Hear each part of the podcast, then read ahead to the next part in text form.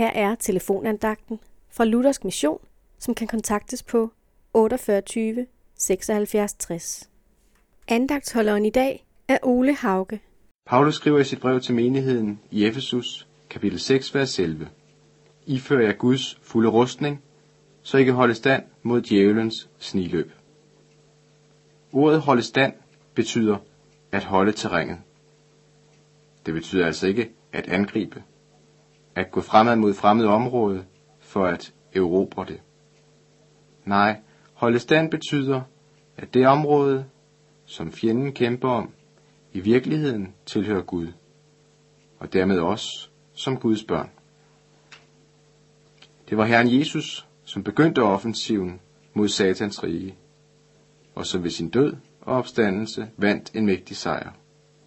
I dag er kampen altså om at beholde og styrke den sejr, han har vundet til os. Og dertil har Gud udrustet os. En rustning til forsvar. For terrænet er hans. Vi behøver ikke kæmpe for at vinde fodfæste på det. Vi behøver kun at forsvare mod alle angreb.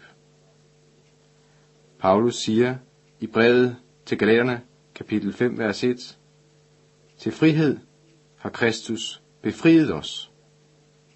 Stå derfor fast, og lad jer ikke af dig tvinge under trætte å.